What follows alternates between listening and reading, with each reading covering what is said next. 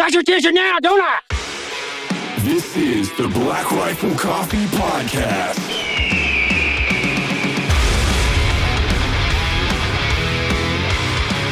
Welcome to the Black Rifle Coffee Podcast. I'm particularly excited about this one. I've got a fellow 3-5 Marine across from me and uh, Jericho Denman, laid back berserker. How you doing? I'm super duper. I'm glad to be in the presence of so much Marine. Are you? I am. Yeah, it's always good. Always a good time. Right. Uh, Tom is still active duty, and uh, he recently wrote a new book called Always Faithful, which chronicles uh, his interactions with uh, Afghanistan interpreter and the process of getting him to the United States after the disaster in Kabul. And uh, so, before we get into the story of the book, give us like your quick rundown on your background, uh, kind of the life so far, just like you know Sure. bullet points. Yep. This is always the worst part. Uh, but uh, I'll I'll I'll give it a, a stab here. So uh, grew up in Chicago. Uh, my mom was a Chicago cop. Uh, single mom. Grew up on the South Side. Uh, 9/11 happened while I was in high school. I said I should go do something about that. Uh, but I went to college first, and I commissioned out of ROTC. Became an infantry marine, platoon commander with 3-5. Went to Sangin. Uh, got back, went to recon, uh, became a JTAC, went back to Afghanistan in 2012. Uh, School of Infantry, uh, company commander out in 29 Palms. Then uh, I got pegged to teach at the Naval Academy. So I went out and I got a degree, uh, master's degree in English, taught at the Naval Academy for a couple of years, and I'm headed back to the fleet to be uh, the operations officer at 35. Hell yeah. That was really fast. That was really good. surprised. Yes. Super good. You It's almost like you're doing a book. Tour promotion tour. Yeah, Yeah, I, I always say like uh, I'm the least interesting character in my story, and so like I That's, always not, that's far from want to talk. far um, from true. you know, I, it's a great supporting cast, and I'd much rather talk about uh, those folks. Not indicative of something an officer would typically say. So that's good to hear. Yeah. so my my kind of connection to Tom is uh, basically he's like my writing mentor. Uh, is someone who's also involved in the book, Worth Parker, uh, retired Marine Colonel. I don't remember if you'd met, but he's also a fan of your work from you know your your doc. Um, but talking to him, and then subsequently, as I said, "Hey, we're going to be doing a podcast," uh, you know, everybody was like, "Man, he's a good dude." Like everybody was just like, and that's pretty much, you know, in the community, that's the best thing you can say about somebody. Like, oh man, he's a good dude, you know, and like really mean it. So super excited to have you here. Not, he's a nice guy. Not he's a nice guy. if somebody says like he's a nice guy, like you should be a little skeptical. Well, he's a nice guy. Yeah. Yeah. pass the good dude tests. And uh, yes, someone who doesn't add a lot of value, you usually say like they're a nice guy. Yeah. Uh, Love to have him as a neighbor. Yeah. Yeah. And then, you know, it was really cool. Um, we were both in New York for the 20th anniversary Yeah. of 9 11. And, um, you know, being on uh, Engine 11, Yep. uh, being a part of that ceremony and, and seeing all you guys down there. Uh, we were on the roof of the fire station and then you were part of that big parade that went through, man. Like, what a like incredible moment to experience as an American. There's something really special and, and sacred about being in New York uh, on 9/11 and then getting down to Engine 1010 and uh, marching. What's the what's the pub that we all rally at? McDon- O'Donnell's, Uh, McGillicuddy. it's uh, Irish. Stereotypical Irish. bar. Yeah. Everybody's going to hate us for not remembering. Uh, O'Doul's, O'Donnell's. It's not O'Doul's or McGillicuddy. O'Donnell's. uh, but uh, yeah, it's, I, I've been going since 2015. Um, I got wrangled into it by this Chicago fireman uh, who asked me to come out and and and what the first time I went out, I flew 25 flags for the the 25 from 35, and those flags have been flown in Afghanistan, and then we mailed out uh, those flags to the fallen right. family. So. Pretty cool. This year we flew 13 flags for the, those killed at Ishkaya and, and got them out. So it's a really special uh, place to be. And that sunset parade is really uh, one of the most special things I've ever been a part of. To, to be uh, at Ground Zero as the sun sets, surrounded by not only Americans but people from all over the world, Yeah. And, and singing you know Amazing Grace with the uh, bags and drums out the FDNY's. Uh, it's it's really just uh, a unique and really uh, incredible experience, and it's always good to be out there. Yeah, it's one of those things uh, when all those bagpipes start coming down the street. Like you just you like you can feel the energy attached to that, not just from the music, but everybody collectively being right there next to the tower.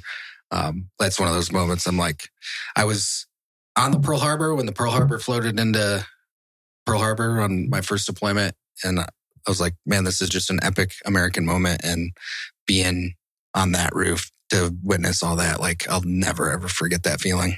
Yeah, you're singing the Marine Corps hymn, you know, surrounded by tens of thousands of New Yorkers uh, looking up, while, and then all, all of a sudden bottles of whiskey just like start appearing and like Yeah. getting passed around, Yeah. and then just like more and more, and it's Yeah. it's it's really uh yeah, it's it's it's it's cool, man. Yeah, yeah. I was I was there too.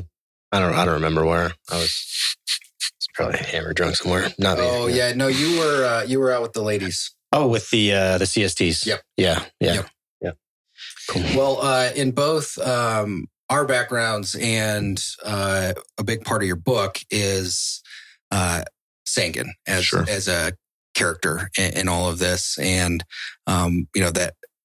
I, th- I think it's fair to say for both of us that that place kind of sculpted us in, in a lot of big ways, right? And um, I, it's always interesting. Like I, I would love to hear it from your perspective, like what that was like walking into that and and you know kind of just describe Sangin as an environment and how you met Zach. Sure. Uh, you know, we had during our, during our workup, it was still very coin centric. You know, when we did that last exercise out in 29 Palms, it was all about kissing the babies and, and that kind of stuff. And so that's kind of the mentality I, I was headed into Afghanistan with is that, uh, we we're, it was going to be the awakening 2.0, you know, and, uh, Yeah. and, and so I read three cups of tea on the way over. Uh, and then we were at Leatherneck doing the cultural training right before they, you know, they push us out. And, and I'm quizzing my squad leaders on how to say like, nice to meet you. And thank you very much, Yeah. Tasha Kaur. And I'm like, uh, yeah. And like, um, you know, and then the, the very first patrol, it was, a, it was, we didn't have like a left seat, right seat. It was basically, I went out and my first patrol outside the wire was with 96 Marines and I was leading that patrol. And, uh, I did not have half of the platoon out and we were in a complex ambush. And so it quickly became like, okay, no one wants my fucking tea. Uh, no one wants it. Only people want to kill me. Um, and that really set the tone for the next hundred days where we were basically in a firefight for every day for, Yeah. for the first hundred days. Uh, I was on that patrol and, um, we were in, in, in, the corn was really high at that time. And so that, that added like a whole nother element that you, I've never, most things that happen in Sangin, most you, you've trained for. And so, you know, when you sh- shoot somebody, you shoot targets that look like people. When you do tourniquet drills, you've done tourniquet drills, you know, so most of the things that you do, you've practiced. Uh, but I've never practiced moving and patrolling through overhead corn. Like you completely lose your Yeah. situational awareness, uh, any kind of battle tracking. And uh, that same first patrol, uh, someone got so close to us that uh, a grenade came over the wall. And, and you know, so you, you do that uh, frag out when the, and like you never think you're going to do, actually do the, the the immediate action where it's grenade, grenade, grenade, Yeah. and like uh, no, like no shit, grenade, grenade, grenade. Yeah. Uh, and then I hear snipers shooting on people. People start dropping. Mortars started dropping. And I'm like, our mortars. I'm like, snipers. Like, who are you shooting? Mortars. Like, that's got to get cleared by somebody. Like, we, we can't just be shooting mortars. There's like aircraft in the overhead all This over this Nam, place. This is Afghanistan. Uh, And uh, I'm like, we got people throwing grenades over the wall. Snipers are shooting. I don't know who. Uh, mortars dropping. Uh, it was yeah, d- definitely that baptism by fire. Yeah. Um, and it was a uh, a very violent place and a very conventional fight where you know people kind of talk about the global war on terror that that there was no front line and.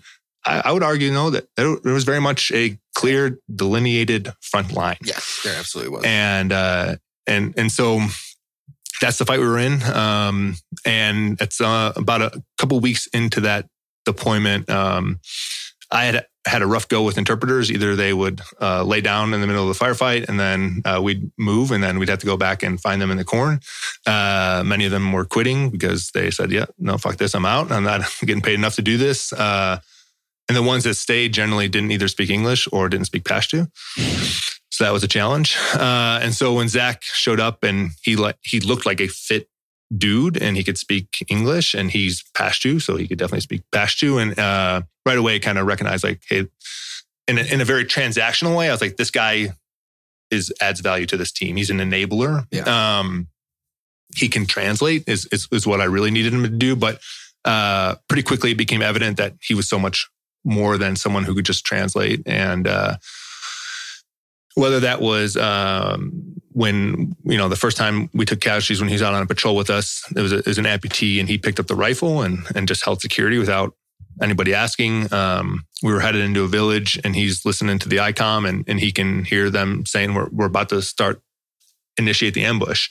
And uh, he's telling me like, hey, you got to, there, this guy's in this building in this town and we're sweeping and you can only move as fast as, because we're in ranger file and you can only move as fast as the engineer is moving. And it's hard to tell the engineer like, sweep faster through this minefield. Yeah. Uh, and so Zach just took off running and went and, you know, tackled and detained the guy who's going to going to start the ambush. Um, and so just a, a number of things like that that uh, he quickly moved beyond like, hey, this guy translates to, for us to he's he's really one of us. And uh, and so yeah, it was a he's, he's he was a warrior in his own right and and absolutely became part of first platoon. So I'm. So you said 96 is. Were you a platoon commander at this point? Yes. Or a company platoon commander. Yeah, so 96 is a is a is a pretty big number. Uh, we had about five guys from 37, the, the unit that we were replacing on the patrol. Uh, probably about 20 A and A. Okay. um, gotcha. So it was. Uh, Is that the quote unquote Black Friday? uh, no, I don't think that was that was not the Black Friday, but that was uh, that that happened in November. Um, but we had the entire sniper section, so all of Banshee was with us. Uh, we had uh, a full EOD suite out on that. The entire mortar section was out. So I had a machine gun section. So I had uh, I was plussed up because it was a three day operation that we had to go secure three battalion objectives. Um, and uh, so yeah, I was I was pretty plussed up, but it was uh, like the ability to battle track Mhm. was something that was immediately tested and uh, very tough. And uh, I, I mean, I can tell any number of stories from that night, but um, it was a it was a quick learning experience. I the first time I was bounding from one cornfield to the next, as soon as I went out into the, in between the two cornfields, PKM just hammered down on a PDF and uh, d- dove behind some cover, which was just some drying wheat, poppy, or whatever. And uh, it's this guy's ripping through that. That obviously is some concealment, but it's not to cover. Uh, and it was the three seven platoon commander and uh, one of my uh, machine gunners who was the like the assistant machine gun section leader. So he had a, a M4 with a 203. And I turned to him and I said, uh, "I'm going to stand up and I'm going to suppress that window. You're going to shoot a, a 40 mic mic round. Are you ready? I'm standing up and started to suppress. He pops a 40 mic mic, silences it. We get into the next cornfield and the three seven platoon commander grabs me. He's like, "All right, Lieutenant Schueman, now that you got your car, it's time for you to start making some decisions." I was like, "Dude, I very much made a decision. Like, like I didn't want to die in the first five minutes of my first patrol. Like that was like that was my decision. Like I'm pretty sure getting my combat action ribbon is going to be. Seems like it's pretty safe that that's going to happen. Uh, and while that was important to me ten minutes ago to get my combat action ribbon, like at this point, that is not what I'm actually driving my things here. So, So, I hear you guys like um, and all like Marines from or Marines kind of from our generation. I'm not a Marine, but like our generation of, of warfighter, like Sangin is like a it's a thing. Yeah. Right. So Yeah. if you could kind of set the stage, like so you're a platoon commander, like how were you guys arrayed? Like I have a decent idea how like conventional army was out there, not in Sangin but like other places. Um what did it look like? Were you guys kind of like VSO or were you in big spots and you just kind of like do search and destroy and, and or sweep and clear, whatever you want to call it? Or was it, you know, point efforts to, you know, Sure. I, I wish I could say that, that the mission was super clear. Uh, I think that was part of the problem is that it was never very clear what, what the mission was. Um, we were operating on a platoon size patrol bases. And so, you know, companies got three platoons. And so they're kind of at three different positions. Uh, and it, at first it was just the enemy is out there, like go fight and kill them. Uh, and so up and you can't really do anything else once you you've got to get security established. And so it was really, like I said, a, a conventional fight. It was we know the enemy's there, and we're going to go fight them tomorrow and fight the enemy until you either take too many t- casualties or run out of ammunition. And then go out the next day and try to push that enemy defensive position back. And so, uh, for the first month, it was really penetrating an enemy defense. That before the Marines had been there, the British were there, and Mm. they had pretty restrictive ROEs, I think. And so, uh, the Taliban had really built no shit conventional defenses in and around these patrol bases, uh, obstacles covered by machine gun fire, like standard defensive tactics. And so it was just breaking through those defenses probably for the first hundred days. And then, um, we had some really big success. At, at first, you know, we, we, our TTPs, we weren't, uh, the enemy knew the ground much better. They knew how to fight much better. And so at first we were definitely getting our ass kicked a little bit. Uh, it's, it's, it's safe to say. Uh, but within about 30 days, we kind of got our feet and, and knew how to fight there. And, uh, things started to shift pretty rapidly.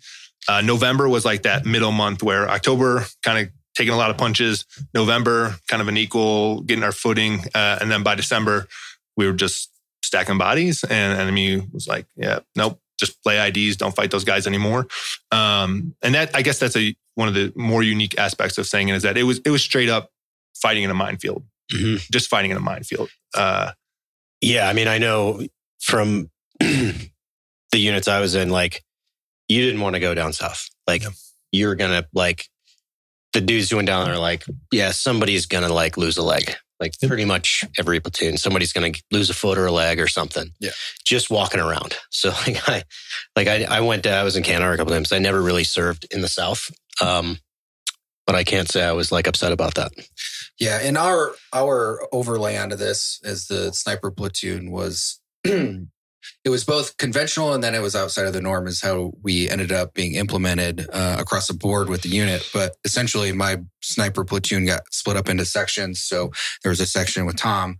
Uh, we got attached to Lima Company, and then there was another one. So I didn't interact with a lot of my guys throughout this whole thing, and we actually ended up kind of like more adopting some of the the traditional doctrine from Vietnam when it came to just integrating into the the infantry platoon. So a lot of my camouflage was actually camouflage down. So I didn't really carry a sniper rifle. Would would just typically do two to four guys integrated into a patrol, uh, and then our evolution. Uh, Across that was like what we found to be really successful was leave behind elements. So Mhm. typically, me and a spotter plus a machine gun plus a, a radio guy would would set in place somewhere along the way and they were just following us every time so uh, we found a lot of success that way but it was very much like untypical sniper missions and the terrain like wouldn't allow you to do that and that was Yeah. why there was just no elevated terrain Yeah, yeah, and and also, you know, I don't know what the ROE was back then, but I mean, a challenge I saw with using snipers was like it's hard to establish hostile intent when the dude's you know eleven hundred meters away.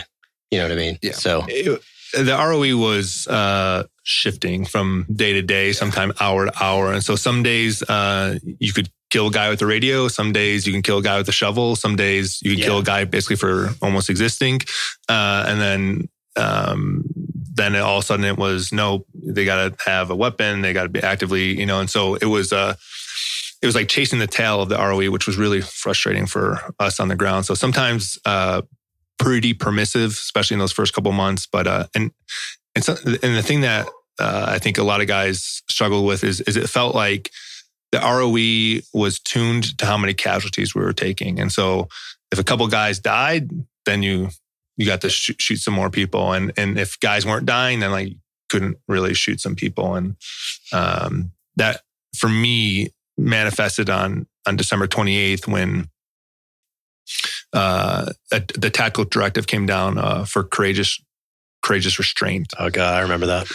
And uh, it was that you know it was more valorous not to shoot someone um, than to to to shoot them, and and that that's how we were going to win the war was through courageous restraint, and uh, and so it, it became like very hey do not shoot anybody with a radio. Do not shoot someone that's in placing an IED do not shoot anybody unless they're actively shooting at you. And uh and we were out on a, a mission and one of my machine gunners sees a guy on a radio which if it was the week prior like he would have just killed that guy like no no question like that last corporal would have known like shoot this guy uh but Marines follow orders, and the, the new directive was that that was not good to go. So he turns to his squad leader and says, "Can I shoot that guy?" And he says, "Nope, that's not hostile intent." Uh, those Marines were in a perimeter around a, a compound that had an, a couple IEDs in the doorway. And so EOD was coming up and I was leaving a different compound to kind of link up with them. And as we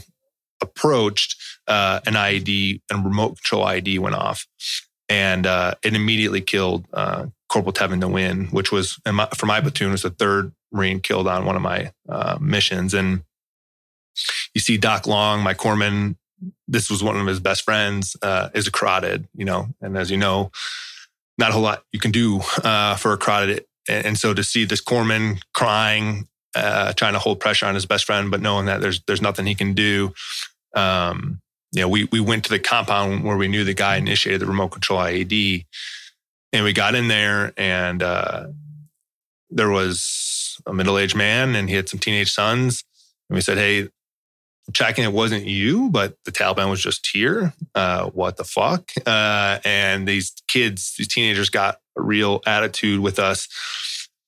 And it was uh, all that frustration with the ROE, uh, knowing that we that guy should have been dead and Corporal Nguyen would be alive. Um, started to boil up yeah. in that moment, and and that's when it's very that's when you earn your pay as an officer, and that uh, really the only thing that was going to satiate my Marines in that moment was uh, a blood offering. It was, you took blood, we are going to take blood. And, uh, you know, if in case of fire, the, the platoon commander, Dionyikes kind of talks about um, that the role of the officer is self composure, and that's to, to fire the, the men up when they're afraid and to, to rein them in when they've kind of gone rabid and, and turned to the rage. And it's tough to stand in that gap and that divide. And uh, because you're equally as angry, uh, I would have liked to kill those guys just as much as anybody else. Those guys were Taliban as fuck. Like, there's no mm-hmm. doubt that these are.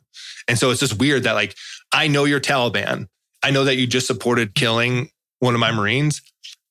Uh, but it now it would be murder to, to kill you. Mm-hmm. And, and, and so uh, fill, bridging that gap and standing in that, it, it, it was, uh, it was tough. It was a very tough day. Um, but yeah, the, the ROE was kind of all over the place. Yeah. I mean, that was for everyone that, that was, that was one of those times like when I, I was in Afghanistan during that, like when the, there was a tactical directive, you can't put aerial munitions on a, on a compound. Like the guy's out laying in the woods, you can shoot him with a bomb, but if he's in a building, you can't. It was like, so that was like kind of the beginning of the end for me. Like, oh, I'm going to retire. I'm going to get out, you know, but I think it is, it, it does show just that, that old like Vietnam, like how things never change, right? Like the, sure. the dudes in Vietnam are like doing more with less, you know, the impossible's routine.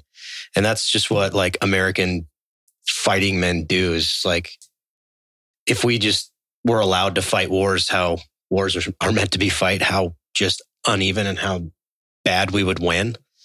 Um, really came out in those scenarios. It, it, makes me think about, you know, people, when you bring up Vietnam, people say like, oh, I can't, how, how could My Lai happen? It's like, oh, like, I, I know how it could happen. Like, uh, I've, I've, I've been like right on the cusp of it. Right. It's like, and it's, it's not like these are bad people. Like these are the people that bag your groceries. These are people that, you know, uh, park your cars. You know, these are, these are good kids yeah. uh, put in very bad situations. And, and if left to their own device uh, in that type of scenario, bad, bad things will for sure happen. And, and, um, and, and, you know, it, it takes a guy landing his helicopter and getting out and saying like, stop fucking massacring the village, you know, and, yeah. and it, it, and that's why, you know, I, it's so obvious, but leadership does in fact uh, really matter uh, mm-hmm. because uh, the person who can step into those moments and say like, we've got a ceasefire here. Uh, is it, and it's it's not easy because these are all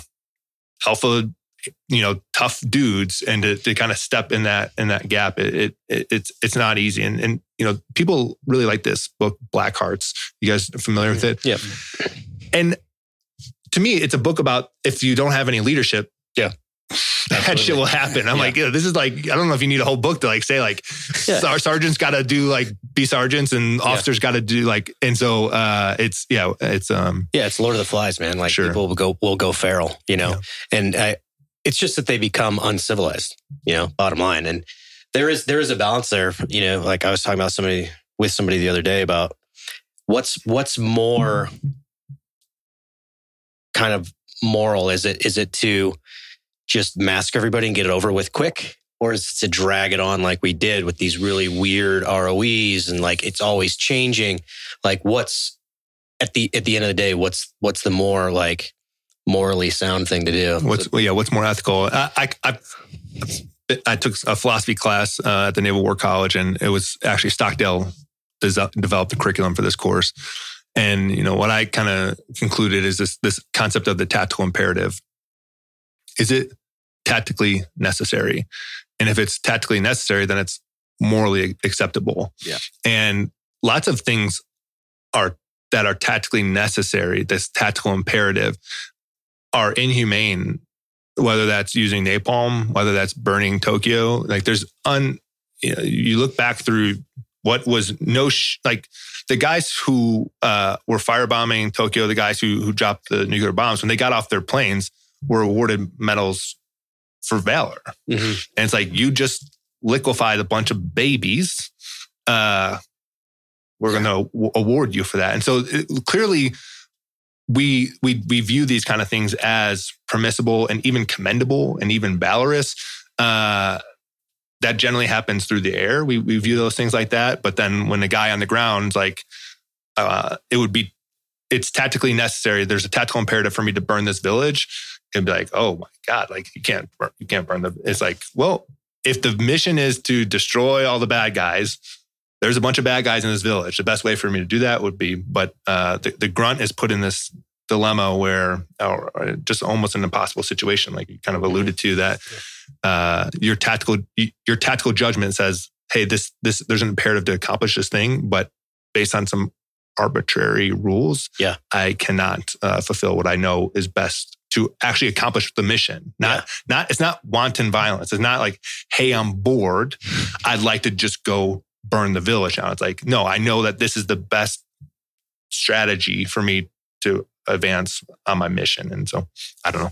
Uh, last question for me to kind of understand the lay of the land for that. Like, so you had you had mortars kind of organic or attached, Yep. snipers, MG platoon or MG section. Yep. How much air were you guys getting? Were you did you have like your own like dedicated rotary or fixed wing air support all the time, or was it like troops in contact only, or, or how'd that work? So each company had a FAC, uh, forward air controller attached to it. And that, and that pilot usually hung out in the COC and coordinated air from the COC. And then each company had a, a JTAC or two, uh, kind of out on the missions. Um, cent, we had plenty of air. And, and, and so, uh, any given day you could, it, Sangin was the most violent engaged area of operations in Afghanistan at the time. And so we, we air was pretty responsive. Um, so it was usually on station, and if it wasn't on station, it get there pretty quick. Yeah, lots of A10s. A10s. What what about Mixed- marine rotary? wings? Yeah, a, use a lot of that? a lot of mixed skids. Uh, so so Hueys and Cobras, and and and then we a bunch of F-18s. Um, many of my best days came from uh, the skids, the, the mixed sections of the Hueys and Cobras, and um, there were two Hellfire shots in particular that really. uh, The, the Taliban never wanted to get within 300 meters of us. They were always in the intervening tree line between us. And, and because all they mostly wanted us to do was move around when we were by the IEDs. And so they would start shooting at you when they knew you were kind of in, in an IED belt. Um, but following two Hellfire shots, I was able to no shit, you know, close within 50 meters. And every time we were able to close within 50 meters, uh, it would like be a bloodbath for them. Um, and so the, the you know the first time we we took a hellfire shot on these guys, uh, we came up on them when they're in the middle of their medevac, and it was uh, there was dudes with guns everywhere, and they were completely disoriented, and uh, that was a very good day. And then um, the second time. Uh, we'd been fighting to get to this one area for over a month. We'd been U-shaped ambush there pretty bad. Uh, Bate and, and Laird and all those guys were did some really heroic stuff that day. Uh, but when we got back to this area, we did this hellfire shot again. Enemies kind of uh, in complete disorder and and we came up on them and and so going online you know like echelon right Mhm. uh is not something we did generally because we again we walked in ranger file but a couple times we we know shit went online and just that was uh those were good days facilitated by the our friends in the sky and um there's a there's a battle of thanksgiving when will donnelly was killed he was a platoon commander uh in kilo company and that Huey uh, and, and that that mixed section, uh, they kept running Winchester on ammo, going back and flying back from Bastion, uh, which was where that airfield was, and they they know shit that that um, I think it was shootout. I, I can't remember their call sign, but they commemorate the Battle of Thanksgiving. They've got you know paintings in their uh, headquarters of of that day, and so um, that's that's a day that I think uh, Sotelo got a, a, a silver star. McCall got a silver star. That was a absolutely insane day. But without that persistent overhead uh, from CAS, who knows what would happen? But yeah, it was. It, there was a lot of close air support. Yeah.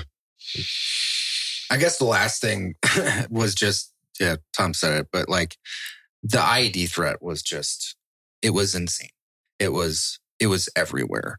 And the byproduct of that was just how slow, how how much it slowed everything down. Like you really you couldn't really attack because you had to move in a single line. So it was very uh handicapping to to have to fight in this environment just strictly because there was so many IEDs that we found or Struck. struck Yeah. that were within eye shot of our patrol base.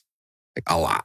Yeah yeah i mean, every every ranger platoon that was in the south, like Yeah. somebody, every every trip, at least somebody would step on some. Our our battalion commander stepped on a, a pressure plate down there, but it was low order. Yeah. so it just kind of like launched him like three or four feet, but he didn't get really fucked up. But it just shows you, man, like it was a super dangerous, dangerous, dangerous place, and not necessarily because of the like competence of the enemy, but because of like there, you just couldn't walk anywhere.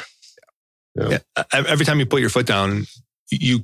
I mean, quite literally, we're thinking like, I may not be picking this foot back up. Like it, Yeah. and, and and doing that, and and that's why I always I'm a you know the champion of the grunts, uh, and, and that you know for seven months to do that every single day, every single step, to think this this very well could be my last step, and then to take another step, and then to do that tomorrow, and then knowing that you're gonna, Yeah.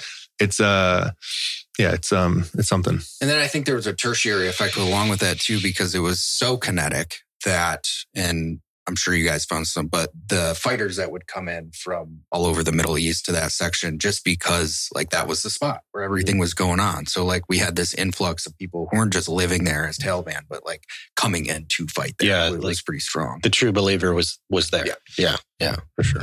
Well, so Zach, the interpreter, had to endure years of of Sangin, right? and and that's the the the thing that's um you know we went home. You know I, I was back in camp pendleton and eating california burrito uh, in san clemente and 24 hours after i left Sangin you know and, and there's porcelain toilets and you know hot showers and uh pretty women. And and so like that's that's the that's the difference is that uh the the war doesn't stop for them. And and so he went uh, from Sangin to Kunar and then spent uh, two years contracting out of Kunar with, I think there were some Army SF guys there and uh, some CIA guys, guys potentially. And so he kept interpreting and, and, and contracting for them. Uh, and so, the, yeah, the, the, the idea that the, the war doesn't stop is hard to comprehend, uh, that you just live at the war, like the, Mhm. like the war's your Yeah. home. And, and then even when the war dies down in 2014 is when uh, they pulled out Fob Wright out of Asadabad or uh, wherever he was in Kunar. Um, Bob Price, Fob Wright, I can't remember the name specifically, but uh, he then just begins to be persecuted. You know, he starts to receive night letters, phone calls, and and and so uh, not only was this guy running through minefields with us, uh, he then no shit uh, couldn't leave his village without almost certainly being killed. Yeah. And, and, you know, Taliban leaving night letters. Uh, we, you're an infidel. We know you by name, Zainullah Zaki. We know you served with the uh, with the Americans. You're an infidel. Uh, we are going to cut your head off. And like, this is not hyperbole. This is what the letter says. Yeah. Uh, and, and so to live in that constant fear under that constant persecution is, um, unimaginable really. And, uh, and, and that's why we made this visa program because we knew that, hey, these people are going to do something that is going to make them marked for the rest of their life. Mhm. So the least we can do is say, hey, you did this dangerous job. Uh, and because you served and you were our ally, uh, we'll provide you and your family a visa to, to help you escape this persecution. I think that makes sense. Uh, it's going to be hard to uh, solicit that kind of support without that type of program.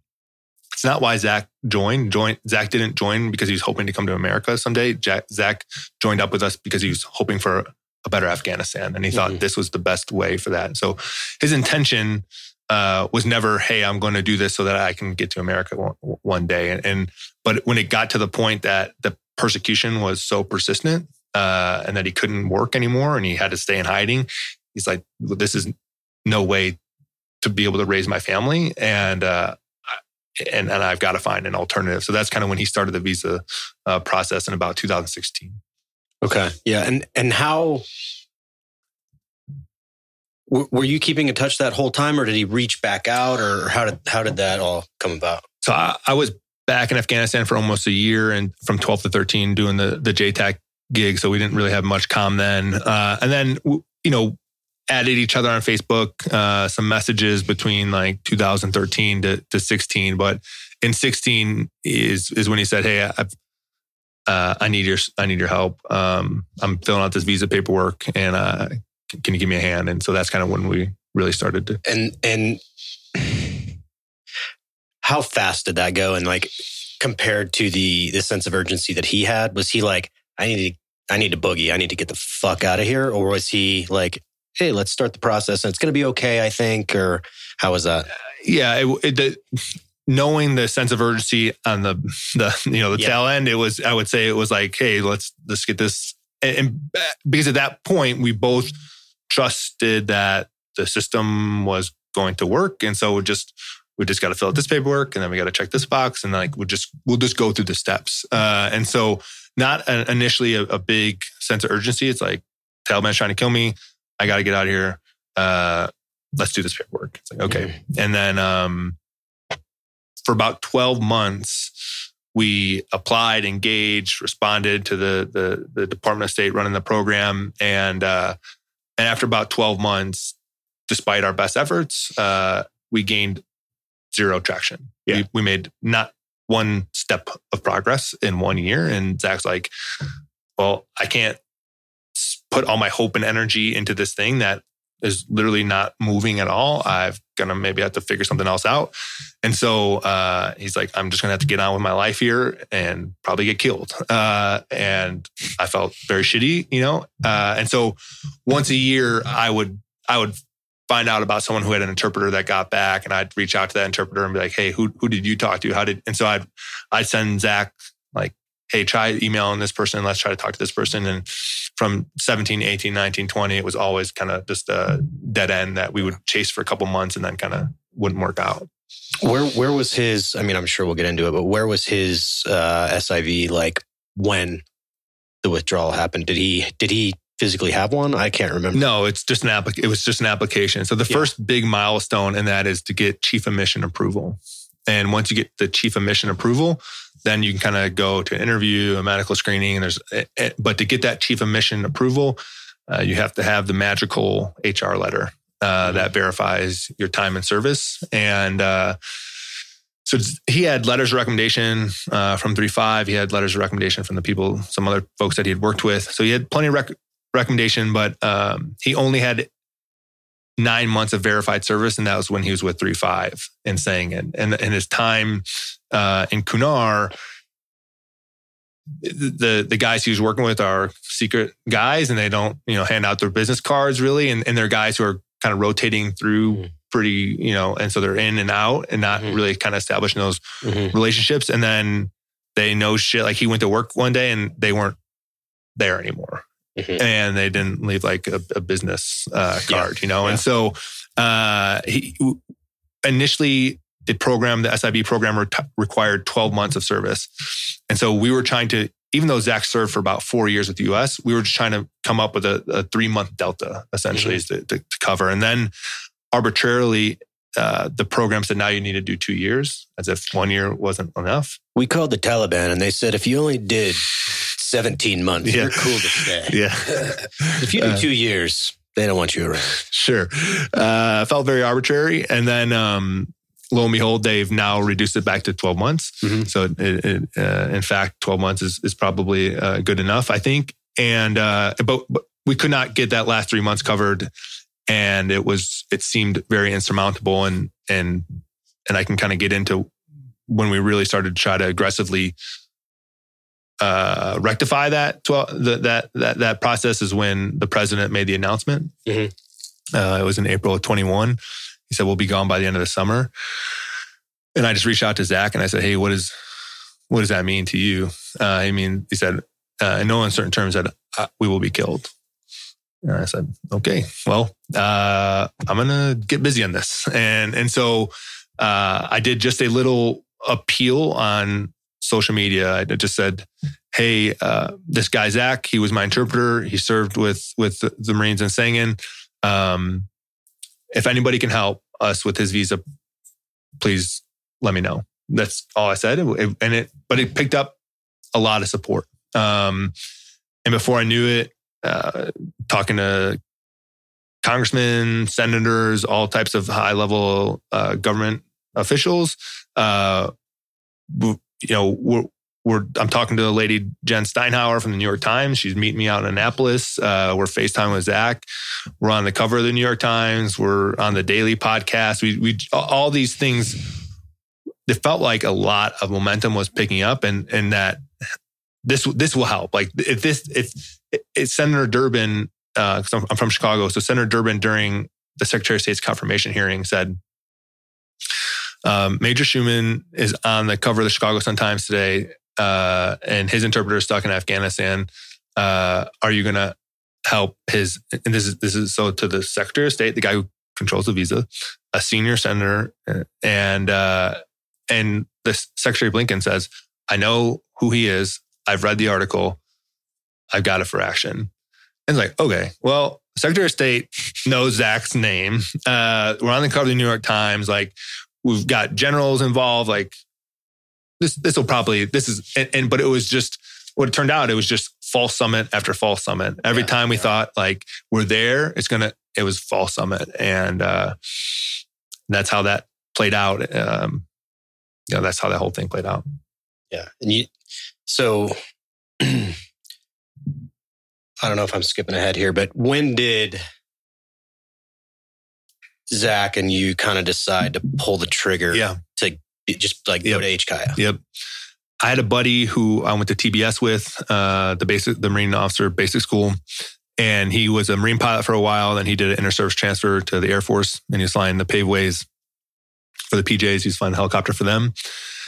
And I knew he was there at HKIA. And I, and I said, Hey, um, he reached out to me actually. He said, I see that you're trying to help your interpreters. Uh, and let me know if there's anything I can do. I'm like, um, is anybody going to go get these guys? Like, is, is someone going to go pick them up? Uh, or is someone going to send them an email and tell them like, Hey, come to Kabul because it's, it's your time to leave. Mhm. And he's like, no one's coming to get him. That's for sure. Uh, and uh, I wouldn't expect an email to tell him to come. He's like, if, if he's trying to get out, he needs to get to Kabul. Mhm.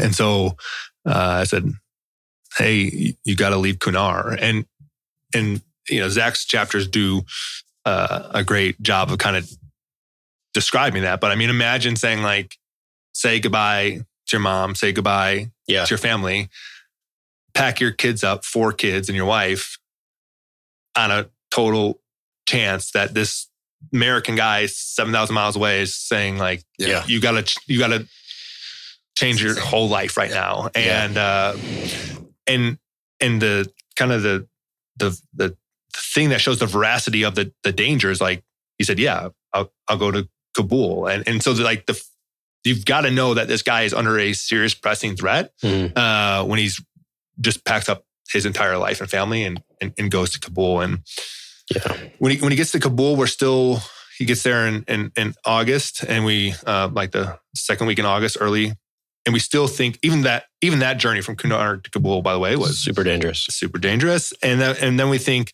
well, we got to the end of the month. Like, Yeah. our- that's our timeline. We're like, we're working to the end of the month, and so we're still trying to do everything procedurally. Let's get the passports. Let's get your IDs. Let's get you know we can continue to fill out these rosters and fill out these forms and make these appeals and and eventually you're going to get approved and when you're approved someone's going to say you can come to the airport and get on an airplane like that's that's kind of that that's the scheme maneuver and um he's all kind of there's all kind of friction and getting his passports and bribes that he's got to pay and all kind of stuff that that's happening. And then uh nightline was at my house doing a story on it and kabul fell. Yep. and they ended up staying for like another 12 hours because it was like kabul fell and it was like okay uh new plan. You got to leave today. Uh and we I, I knew a company commander in 1-8 who was working the I, well i didn't know him. Someone made that connection uh, this guy sam who's a phenomenal dude. And uh, so i start talking to sam and he's like okay uh, i'll be at the gate at this time. Send him to the gate. And so i'm like hey pack your bags get to the airport. So zach's got to walk almost five miles from his apartment with four bags and four kids. Uh, gets there. And as he gets there on the first attempt is when the airport gets overran. Mhm. And so everybody's familiar with the images of the, the people running on the tarmac people jumping on the planes so it's just a bad luck you know had he got there an hour earlier maybe my buddy's able to kind of get him through um, because jared the, the the the pilot uh, the air force pilot he said if you if you get him through the gate I'll finagle him onto a, a plane, you know? Uh, and so, so the, the whole thing was like, get him through the gate, just get him through the gate. And then we'll, everything else will kind of buff out. Yeah. And, uh, and so that first day when everybody started to overrun the airport, uh, the Taliban Marines unknown, but you know, there's a lot of firing into the crowd for the crowd control. And right next to his kids, he, the, the, a family gets killed. Uh, so they have to, they spend about 12 hours outside the airport that day uh, and they have to walk back. Yeah. As you can imagine, his wife is not stoked uh, about that. Uh, the kids are traumatized. And, uh, and I felt absolutely awful and very helpless, you know, as I've, I've only, you know, led and commanded at the tactical level. And so, you know, you're always able to put yourself at the point of friction Mhm. and influence uh, that and, and to had to basically be running the C, running things from the COC and my kitchen table at Newport often felt very very helpless and frustrating that I, I couldn't actually uh, and and so next day I'm like you got to go back to the airport uh, and he's like I'm not walking this time. Uh, find me a ride. So we found found a ride and uh, same thing they get to the gate right when they get to the gate where the, my buddy's working security that day uh starts the crowd starts to press they close the gate. Is that Abbey Gate?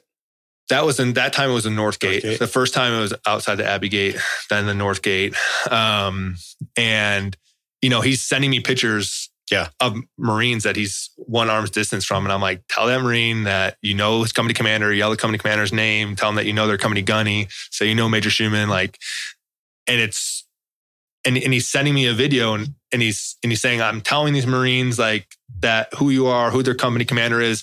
They can see me. They're not helping uh tell me what to do. What do you want me to do? And as he's doing this he's sending me this video on whatsapp.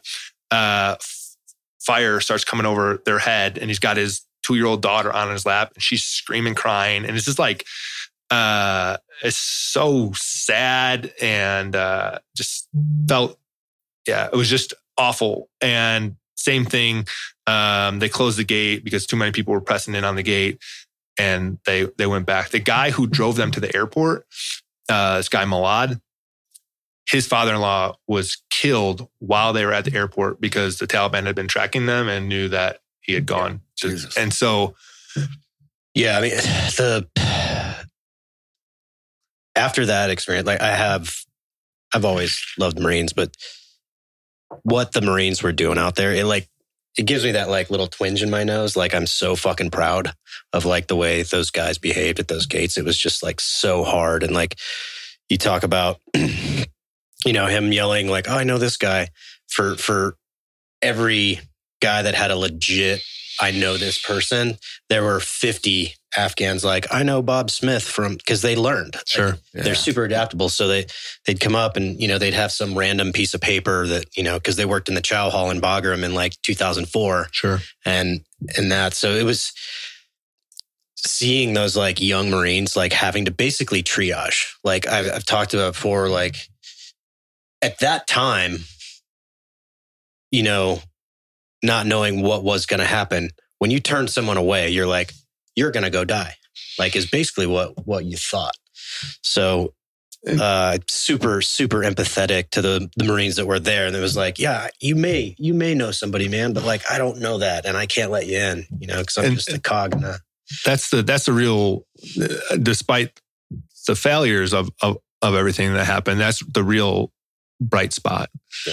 is that those men and women 18 years old in the middle of a complete disaster you know held the line yeah and and and had never ever ever trained for that like i couldn't have dreamt up that scenario in my head Yeah. Yeah. and here they are on the line doing it without the mental and prep preparatory tools to do it and they they're doing what marines you know have always done. And that's been given an impossible task and just figuring it the fuck out. Yeah. and so these these 18 year old kids from 2-1 1-8 um were that they were living this the the the ethos of no better friend you know? And and they, and they were doing everything they could at the tactical level to keep that promise alive that we made to those people. And so they really are uh, the the their, their valor, their courage, uh, what they went through is is worth highlighting, and and and it's just uh, incredible. Um, the last the last attempt, the one that ended up being su- successful, uh, my my buddy said, "Hey, there's a CIA gate. Um, you got to." Do a little fancy dance and they'll know to come out to get you. And so that was like COA one. Uh, COA two was there's a there's a east gate um, between Abbey and the North Gate. There's an East Gate, and if you go to that and you give a challenge and pass, you got to ask for Samir or something and give a challenge and pass. You you can you get in the East Gate, and then COA three was just go back to the Abbey Gate and we could try you know one eight again. Yeah. Um, every time Zach got to the airport. Our plan did not survive contact, right? And, Yeah. and it became very disorienting for him. And if you've, I've, you know, I just flew with my three kids, like traveling with a bunch of small children is just in and of itself in a perfect conditions is very tough. Trying to do things with four kids in your life, uh, where there's 20,000 people all around, I'm guessing is, um, pretty, pretty tough. Uh, so, you know, I- didn't want to do that complex. It was, it was a, it was a plan of, uh, like high probability of success, but high complexity. So Mhm. we threw out COA one, uh, COA two, this, this army major, she was like, I've been getting people to that gate all day with that challenge and pass, send them to that gate. I'm like, okay, that's, that's what we're going to go with. And so gets in, uh, Mulad's car again, goes to the, uh, goes to the airport, but doesn't get dropped off kind of in the right spot and ends up outside the Baron Hotel. okay And there's a Taliban checkpoint b- between the Baron Hotel and the East Gate. Mhm. Uh, crowds are everywhere. And I'm like, okay, you need to go to that, look to the wall and make a right and just keep traveling along that wall. And you're eventually going to hit the East Gate. And he's like, I can't. Someone's got to come get me. I'm like, that, like, no one's going to come out and get you. Like, you got to go to that wall, make a right and get up to that East Gate. He's like, I can't move. I can't get anywhere. Uh, so I called my buddy Jared and I was like, uh, I need your help. And he's like, I'm in the COC. I'm on watch, not authorized. Uh, I'm like, dude, I need your help. Uh, so I start a WhatsApp chat with me, Zach, and Jared. Send him a picture of what Zach's family was wearing that day, and Jared grabs some PJs and Mhm. they jump on the wall. And and he sends a text, Zach, put your son with the blue shirt on your shoulders. Uh, Zach doesn't respond. Like ten minutes later, Zach, put your son with the blue shirt on your shoulders, and then radio silence for over an hour. And, you know, I try not to be that guy in the COC to be asking for the sit reps and kind of pushing when the troops on the ground are trying to work out the situation. And so that hour was uh, suspenseful to say the least. Uh, and then the next picture I, I get is, is we got him. And uh, yeah, these guys jumped the wall and pulled him in and uh, Yeah. absolute heroes. Yeah. Yeah, I know right where that. But the, it goes to show you like some of the things that like we take for granted um, in communication, right? Like you're out there, like your WhatsApp would just stop working because you know when you go to a football game, your phone just stops working. That's like what was happening. So Yep. your phone would like be working fine and then just stop working. Also, the language barrier was an obvious thing. Even though he's a Terp, Yep. like Terps don't know how to land nav. Sure. You That was- so if you're like That was one of our friction points for sure. face west and Yeah. then take a look. They would just completely botch it up. Like it's not their fault. They just don't fucking know. Yeah. Yeah. So those like talk ons were holy fuck. Like some of the most frustrated moments of my life were doing those very like talk ons where you're like, fuck. And you get mad at the person you're trying to get out. You're like, motherfucker. Like, I'm trying to help you. Yeah. Quit being stupid. But they just don't know. So yeah, those, but I don't want to jam them up, but like there were some PJs there, man. And those dudes talk about courageous, like, and just what Americans are all about. Those Yeah. PJs were like running themselves fucking ragged. Yeah. To get people out and they're like, hey, that's what we do. We do personnel recovery. So we're going to fucking do it. It's like the biggest fucking rescue that PJs have ever fucking Right, participated right. in. And they got after it, man. And they did so much good shit. Yep. So others may live, right? Yeah. Yeah. Yeah. yeah. So um let's talk about how if if you're good, let's talk about how'd the book kick off? Sure. It it was interesting because oh, our story became very central Mhm. uh, as those we as as everything happened in August. Our, our story kind of became one of the storylines, uh, and at some point, you know, I put Zach's face out there, and immediately everyone's like, "Great, nice job! Now you killed him." Ever hear of OPSEC? And it's like, "No, never heard of it." Like, uh, and uh, it's like, yeah, the, the guy that I've been doing everything I can for the last five years, uh, yeah, I'm, I'm volunteering him up to get killed. You're you're right. Uh, and just scathing, scathing comments and tons of hate. But it was like, for a compelling story, there's got to be a face. Mhm.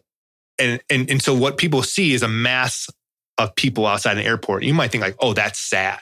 Like it's it's clearly sad that there's all this these. But when you put a face and a name, then it's like, okay, now it's personal. Yeah. And so Zach and I talked about it. And we said, we're going to put your face out there. And, and, and, and, and it did it.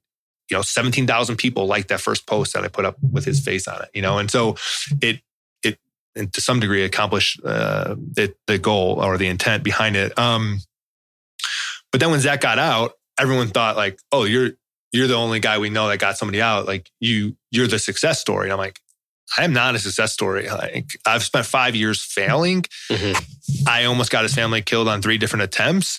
Uh, and the only way he got out was nothing through proper procedures, nothing through a system. It was through a personal favor from a friend. So I don't think this can be replicated, and I should not be the guy that you're going to. To, but you know, every veteran was messaging me, and then the tough part is, and I know that you know this well, but uh, m- thousands of messages from Afghans, and every time it's like, don't don't do it for me, but but, but please save my children. Mhm. And like I got three kids, you know, and these people are sending me pictures of their kids, and it's like, uh, do you do you open yourself up and feel that each time, or do you be callous, you know? And so it's like shitty kind of conundrum you're in Yeah. with Yeah. with with that.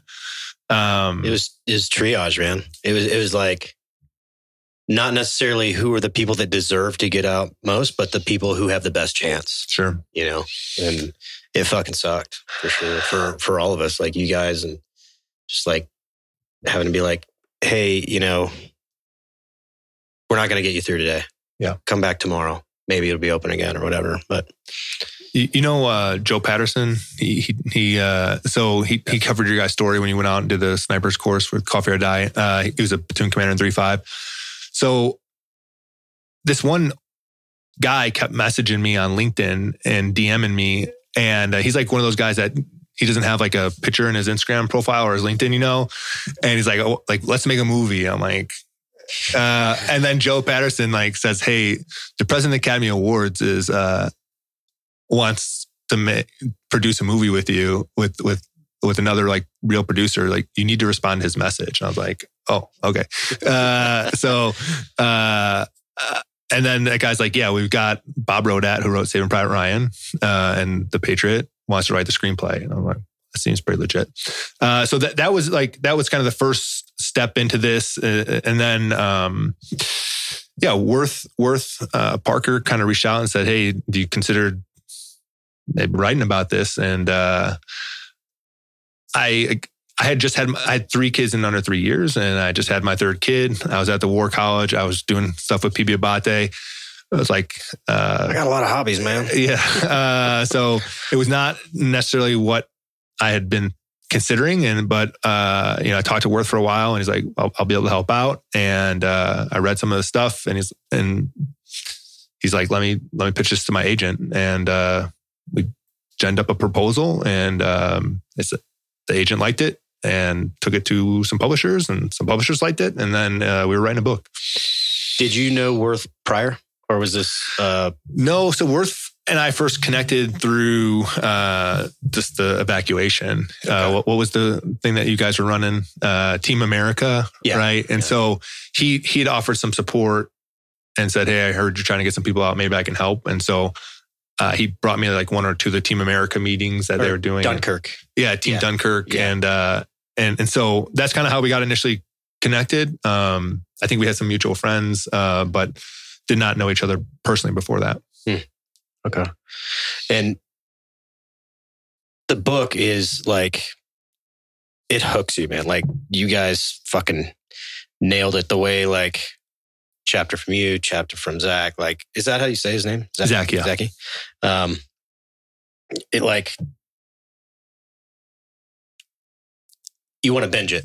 You know what I mean? It's like, it's like a because the way, and it just goes to show like the guys who are involved with like writing it are fucking awesome. And they really understood the world. You guys really understand the world and like pacing and all that. Like it's just written really well to where it's, again, it's like it's a book, but it's like a really rad TV series. So like you get to the end of chapter and you're like, I can do one more.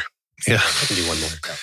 And the alternating narrative was really important. You know, I, I, I wasn't, I don't think the world needs one more like American white dude to say like what the other parts of the world are like, right? And and I, and you know, one of my I taught uh, this class at um, the Naval Academy called Literature War. We did Vietnam um, literature, and, and, one book we did was uh, by this guy named Bao Ninh.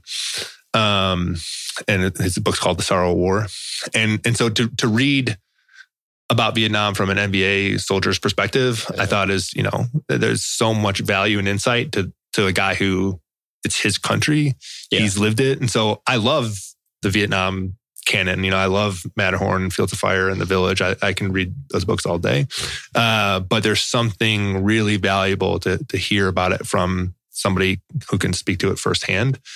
And so when when HarperCollins supported the the idea that Zach and I would would, would both our voices would be represented, I said, yeah, let's do this. Let's let's have an Afghan rather than me, a guy who spent 17 months there, say like, well, here's what Afghanistan's like. It's like uh, maybe a guy who spent his entire life in the war uh, might yeah. have a pretty good perspective that we might all benefit from. Yeah, like immediately in the beginning, he's talking about going to a Taliban basically mullah and being taught like the Quran from a Taliban, you know, dude, it's like, holy shit. I've never thought of like these guys who were supporting us, like they grew up with the Taliban. With yeah. the Taliban. Yeah. You know, it's and wild. You really get the weight and the gravity of it taking place over the course of 20 years because you start out with Zach and it's like hearing 9 11 from his perspective. And I was like, I've never even heard any Afghans talk about what it was like over here during that. And you really feel him going through this and understanding that it, it life it will change and, and him knowing that at a, at a young age and then getting into what he did across this timeline is insane. And like you said before, like we, we took breaks and like the, it wasn't just you know, a few years of combat. It was it was a lifetime that Sure. this dude had to endure. Yep. Uh, how's he? How's he doing? What's he doing now? He finally landed in San Antonio after a very long journey to get there. Um, the you know the story did not end once he got pulled through that gate. There was a lot of still trials uh, to get him to where he is today. What What was his uh his path? Did he go Germany? Qatar, Germany, Philly, uh, Virginia, Fort Pickett. Then they resettled him into Minnesota in January. Uh, that's when I went and flew out and said, "You want to get out of here?" He said yes. Uh, and so he'd always wanted to get to San Antonio because he had some cousins there. Okay. And as you know, that it's important to assimilate. Uh, Yeah. I think with some support. And so uh, I bought him a ticket that day, and we four. It was what was it? Seven passengers, eight bags, and four car seats. Uh, flew from Indianapolis to Denver to San Antonio. Um, it was really special, you know, settling him into his cousins. They, his cousins. I, we landed like almost like at one a.m. and I had like a six a.m. flight the next day, and I was staying at a hotel by the airport. And I'm like, "All right, your bags are loaded. Love you, man. So glad you're safe." And the cousins were like, "Oh no, like you're." coming to dinner tonight like you're the guest of honor for the like the dinner tonight i'm like Yeah. oh like that's very generous of you but like no i'm not i've got to go and like like they're like we're not leaving until you get in this car uh, and uh, it was really special to be there because having a traditional afghan meal sitting on the ground you know eating naan and, and the rice and seeing all his little kids running with their little cousins and his wife is finally and it's like it's like this is the mission isn't over, but this is this is like what we've been working towards this whole time to kind of see this moment. And so um he is hanging drywall six days a week, 12 hours a day uh, at a cancer hospital in San Antonio, doing what many immigrants do. And that's the hard work that no one else wants to do. Mhm. And uh, his visa is still not approved. Is there hope on the horizon or that was we we are on the final appeal. Yeah. And if the final appeal does not work, uh, he could be deported, uh, and or or you know we'll have to try to file for asylum. Um, but do you know what the holdup is there? Is it the final signature or is it it's still the HR Yeah. letter, even though we we we found the company uh, that he worked for in, in Kunar, and they provided a supplementary HR letter that now gives him the prerequisite uh, time and service. Even with that supplementary letter, uh, the package was denied. So we appealed it, saying like we don't understand You- you- everything that he now meets the requirements. Um, so unknown what will happen or where it will go. Uh, we we appealed it in March. So Wow. Bureaucrats, man. Fuck. well it's August now. I mean, there can't be a lot of time left on this clock. Correct. You know, we we we just did an interview, you know, a, a week ago, and uh, at the end of the interview, they, they they said, you know, Zach, what happens if you get deported back to Afghanistan? And he said one word, like dead. Yeah. Like, And, and uh, here's the it's just the lunacy of this is like how are we gonna like are we gonna fly a c-17 back or are we like oh we're gonna fly a deportation flight to put all these people back into kabul like it's just so asinine that that would even be like an option so like so yeah i guess if you're listening call your representatives and just Yeah. Get them to do their fucking job. man. Like after all of this, you know. Yeah, I mean, who are we if we're not a nation that keeps their promises? You know, it's not a good look. Yeah. Well, uh Tom, tell us where we can find the book or where you'd like people to go to get it. And do you want to talk about PB Abate at all and kind of Yeah, maybe I'll I'll do give a quick PB Abate pitch. Um, so M- Sergeant Matt Abate is a was a sniper in um, three five, uh, posthumously awarded the Navy Cross, and uh, in April of 2020, I had uh, three Marines commit suicide that month, and and the first one was a, a guy he he overdosed on opiates, not 100 percent sure one way or the other there. Uh, that was that was a tough one. Um, because right before we deployed, he had enlisted in 08. And so he he was at the end of it. He could EAS and he was uh, one of my designated marksmen and he was my best land nav guy. And and uh, he said, you know, sir, I was going to extend for the deployment. I just had a son. I'm going to get out. And uh, I said, you know, McLeod, you're you're my best shot uh, in the platoon. You're my land nav guy. I'd ask you to reconsider. So he talks to his wife and he comes back the next day and says, you know, sir, talk to my wife and you're my family too. I'll go on the deployment. A few months later, um, the engineer stepped on the pressure plate. McLeod was over the charge. And as I came up, uh, one of my Marines handed me uh, his body parts, parts of his hand, I think.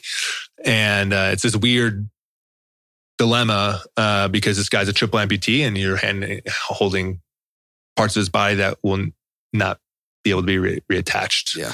So like initially put in my cargo pocket. I'm like, what the fuck am I going to do with Yeah. his fingers? Like, uh, and he was initially very like calm, cool, and collected. Um, uh, but he, it, it took a long time for us to get uh, a medevac in, and he started to die.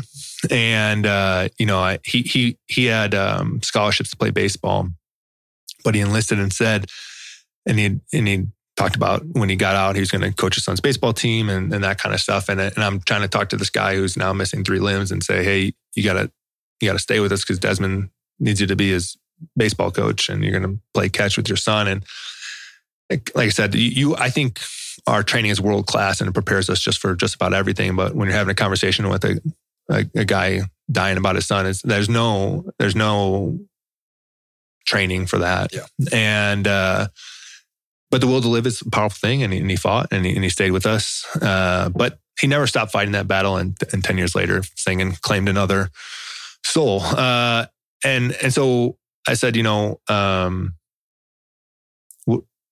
what what are we doing? What what's out there? What's going on? And and and, and so I started to read all the VA suicide reports, and uh, I found the leading proximal cause of veteran suicide was feelings of disconnectedness and isolation, uh, and that. Um, and what I found that was also surprising in those VA suicide reports is that, there- that they established no correlation between combat and veteran suicide and uh, which is usually surprising to, to folks. And there's actually non-combat veterans are twice as likely to commit suicide as combat veterans. And so I looked at the veteran service organization landscape, which is 45,000 veteran service organizations out there. And I'm like, I, what organizations out there that is inclusive to everybody who served? Because I want to find that organization and I want to support them. And what I found is that uh, all these organizations were uh, you had to check all these boxes and you had to be a special forces or you had to be wounded. Um, and to me, it's a thing to celebrate that our nation takes care of the people who make the biggest sacrifice. It's something to celebrate that we take care of our wounded, that we take care of our special forces. And so uh, I applaud and I'm thankful that we live in a nation that that keeps that commitment to, to those folks. Uh, but I thought, you know, that's that's like one percent of the 17 million veterans who serve fall into special forces or wounded category. And and and what the data is saying is like it's not just a special forces or wounded. Suicide's not a combat Right. wounded kind of problem. It's a veteran problem. And to me, it made a lot of sense that if if you're on a, a C-17 flight crew, like you you feel like you're part of a tribe. Like you you put C-17s in the air. You know, if if you're if you're on a a, a Huey flight crew or you drive a truck or you keep maintain radios, like everybody feels like, hey, I'm I'm on this team. Uh, everybody on this team is is willing to die for everybody else on this team, and we have a, a mission. And and and you know, the end of every mission statement is the is the purpose, right? And so that's and that's universal to what humans need: a tribe and a purpose. And the military quite literally issues you that. Yeah. It says, "Here's your squad, and here's your purpose." Uh, and and so the the fact that as people transition, they struggle with like, where's my tribe and what is my purpose? It, it, it seemed kind of ubiquitous to kind of all. Um, and so I said, you know, let, and, and, and then a lot of organizations are out there are, if you've attempted suicide or you're overdosed, um, they're willing to kind of come alongside you and kind of support you through that kind of stuff. And it seemed very reactive. And I said, like, what if we can get a little bit preact, preemptive, uh, proactive, left of bang? Um, and what if we get rid of all the barriers and to say, if you raise your right hand, you're in. Yeah. And, uh, and because maybe the guys at this table can check a lot of boxes potentially, you know, I, I think that, and, and so we can maybe, ha- maybe there's a disability, maybe there's a disorder, maybe there's a wound, maybe there's a special, we can, but I don't want to be narrowly defined by any one box. And, and, and so I felt like everything was trying to put us veterans into like a certain box. And I just said, uh, what if we just said like service matters? Uh, it doesn't make you special, but it matters. And, and, and, and we'll, we'll, we'll have a space for you. And so we got a 350 acre ranch out in, in, in Montana. And uh, we said, uh, if you served, if you're active duty reserve, National Guard, uh, if you're a PFC or a general, uh, this this is your patrol base, uh, and the only requirement is that you've raised your right hand, and uh, and it and, and, we started to bring people out there and run our we call it our return to base program, and and um, the idea of the patrol base is it's it's where you rest and refit, you know, and and so you come here, rest and refit. Uh, patrol base Abate because there's truly nobody more legendary uh, that I've ever met or known than Matt Abate. And so I want to keep continue to honor his legacy. And I want uh, people to be able to come out and, and, rest and refit. And so we run a program out there uh, free of cost because again, it can't be any any barriers to entry. It can't be like, oh well, I would do that, but uh, I can't afford the, uh, the flight. It's like, well, we'll pick you up, and, and it can't be like, and, and, we do we do it around uh, shared interests. So we do uh, jujitsu, weightlifting, uh, yoga, art, music, books um, it's what are you into? Then let's go do that thing out there. And, and so the, the idea is it's got to be kind of accessible for everybody. Um, and so we run that return to base program out of our headquarters. And then we've got uh, 45 local chapters because we believe that you want to continue that in that community and continue that connection, not just out at the patrol base, which the program we run at the, run at the patrol base, I can definitively tell you, uh, works. The, the, the connections that are formed there are, are in fact saving lives. Uh, but we want to be able to sustain and endure. And so we've got our local chapters kind of all around the country that that are sustainable and enduring. Um, that's uh, PB Bate in a nutshell. Um, you can get the book anywhere you buy books. Uh, so, yeah. Well, thanks so much, dude. Um, that was um, either way with all of the negative that's surrounding so much. It's it's truly incredible, um, and it's a story that I think needs to be heard in a lot of different ways. You know, not just Zach's, but everybody that struggled to go through that debacle. It's it's important to remember that. Book is always faithful. Thanks for coming to the Black Rifle Coffee podcast. Thanks.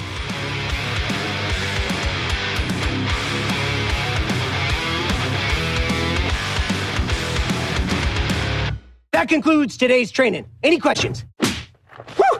Drum titties, boy!